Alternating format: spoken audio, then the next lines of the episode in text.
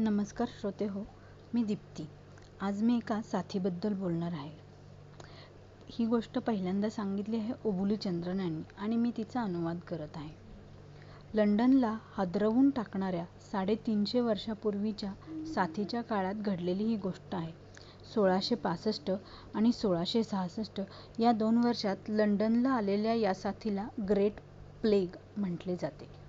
महत्त्वाचे म्हणजे त्या काळच्या लोकांना हा प्लेग कशामुळे होतो हे माहिती नव्हतं.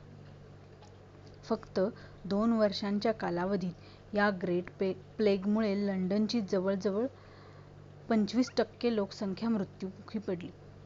त्यानंतर जवळजवळ दहा वर्षांनी अँटोनी व्हॅन ल्युएनहोक यांनी जीवाणूचा शोध लावला. सोळाशे शहात्तरमध्ये सर्वप्रथम पाण्याच्या थेंबांमध्ये माणसाने खूप छोटे जीव म्हणजेच जीवाणू पाहिले. त्यानंतर साधारण दोनशे वर्षांनी म्हणजे अठराशे नव्वदमध्ये प्लेगसाठी कारणीभूत ठरणारा जीवाणू शोधण्यात आला.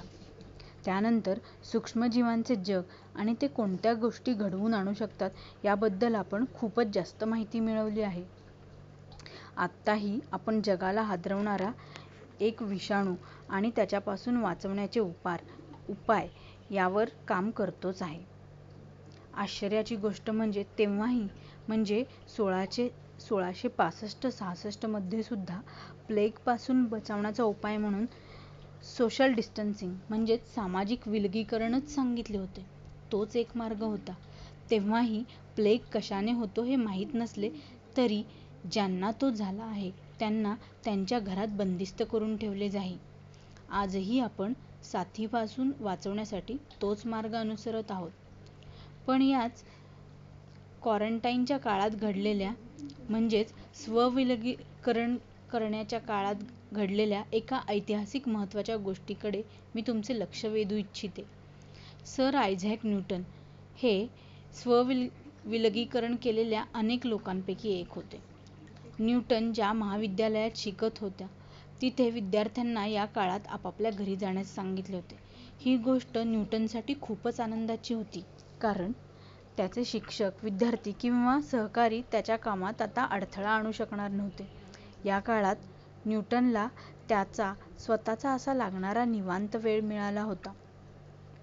या दोन वर्षांच्या काळात न्यूटनने आज आपल्याला माहिती असलेले काही महत्त्वाचे शोध लावले. अनेक नवीन मूलभूत संकल्पनांना आकार दिला. याच काळात त्याने लोलके, भिंगे विकत घेतली. प्रकाशशास्त्रावर काम सुरू केले. प्रकाशाबद्दल नवनवीन माहिती मिळवली. कॅल्क्युलस या गणितातील महत्त्वाच्या शाखेचा शोध लावला. कॅल्क्युलसचे सुरुवातीचे मूलभूत नियम शोधून काढले. आपल्यापैकी काहीजण किचकट कॅल्क्युलसच्या शोधामुळे त्याला दोषही देऊ. पण कॅल्क्युलस ही गणित आणि विज्ञानाची अतिशय महत्त्वाची शाखा आहे. कॅल्क्युलसची अगदी सुरुवातीची आवृत्ती न्यूटनने शोधून काढली. आपण सगळेच न्यूटनला गुरुत्वाकर्षणाच्या शोधाचा जनक म्हणून ओळखतो.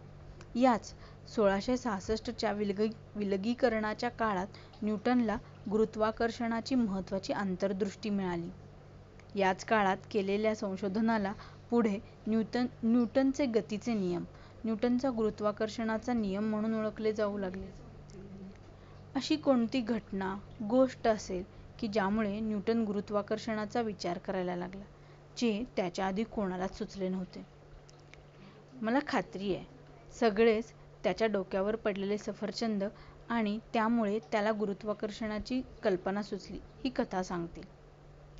पण असे खरोखरच घडले याचा कोणताच पुरावा आज उपलब्ध नाहीये. पण ढोबळमानाने गुरुत्वाकर्षणाचा शोध कसा लागला हे लक्षात ठेवण्यासाठी या कथेचा उपयोग होतो. हो हे खरे आहे की गुरुत्वाकर्षणाची कल्पना न्यूटनला सुचली तेव्हा तो त्याच्या घरी होता, बागेत होता. जेव्हा तो बागेत बसला होता तेव्हा त्याच्या मनात एक विचार चमकला. आकाशातल्या वस्तू पृथ्वीवर पडताना जे बल कारणीभूत असते तेच बल चंद्र पृथ्वीभोवती फिरतो त्यासाठीही कारणीभूत असेल का?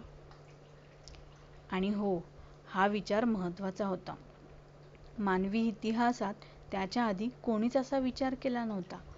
तोपर्यंत गुरुत्वाकर्षणाचा विचार पृथ्वीवरील वस्तू तिच्या अंतरंगात खेचणारे बल इतपतच मर्यादित होते. पण हे बल पृथ्वीबाहेरच्या चंद्रासारख्या अवकाशातील वस्तूला लागू होते ही विचाराची झेप थक्क करणारी होती. याचमुळे न्यूटनला गुरुत्वाकर्षणाचे नियम शोधणे शक्य झाले. आज आपल्याला हे माहिती आहे की झाडावरील सफरचंद जमिनीवर पडते आणि चंद्र पृथ्वीभोवती फिरणे या दोन्ही गोष्टीसाठी लागणारे बल सारखेच आहे, ते आहे गुरुत्वाकर्षणाचे बल. पण त्याकाळी लोकांना हे माहीत नव्हतं. त्यांच्या मते ये या दोन्ही गोष्टी घडण्याचे कारण वेगवेगळे आहे. मला असे वाटते की या दोन्ही गोष्टीसाठी लागणारे बल एकच आहे. ही संकल्पना मानवी इतिहासातील एक खूप महत्त्वाची संकल्पना आहे आणि तिचा उगम सोळाशे पासष्ट सहासष्टच्या प्लेगच्या साथीदरम्यान झाला. यातून आपण असे शिकूयात की, हा वेळ आपण उगीच काहीतरी करण्यात वाया घालवू नये. हा वेळ नवनवीन गोष्टी शिकण्यासाठी, समजावून घेण्यासाठी वापरूयात. आपण नेहमीच हे लक्षात ठेवूया की अशा साथीच्या काळाचा उपयोग न्यूटनने कसा केला. या वेळेत न्यूटनने किती नवीन गोष्टी शोधल्या, तो शिकला. आज मला ही गोष्ट तुम्हाला सांगायची होती. तुम्हाला ती आवडली का? तर मग चला, पुढच्या वेळी पुन्हा भेटू अशाच एका नवीन वैज्ञानिक गोष्टीपर्यंत. तोपर्यंत धन्यवाद.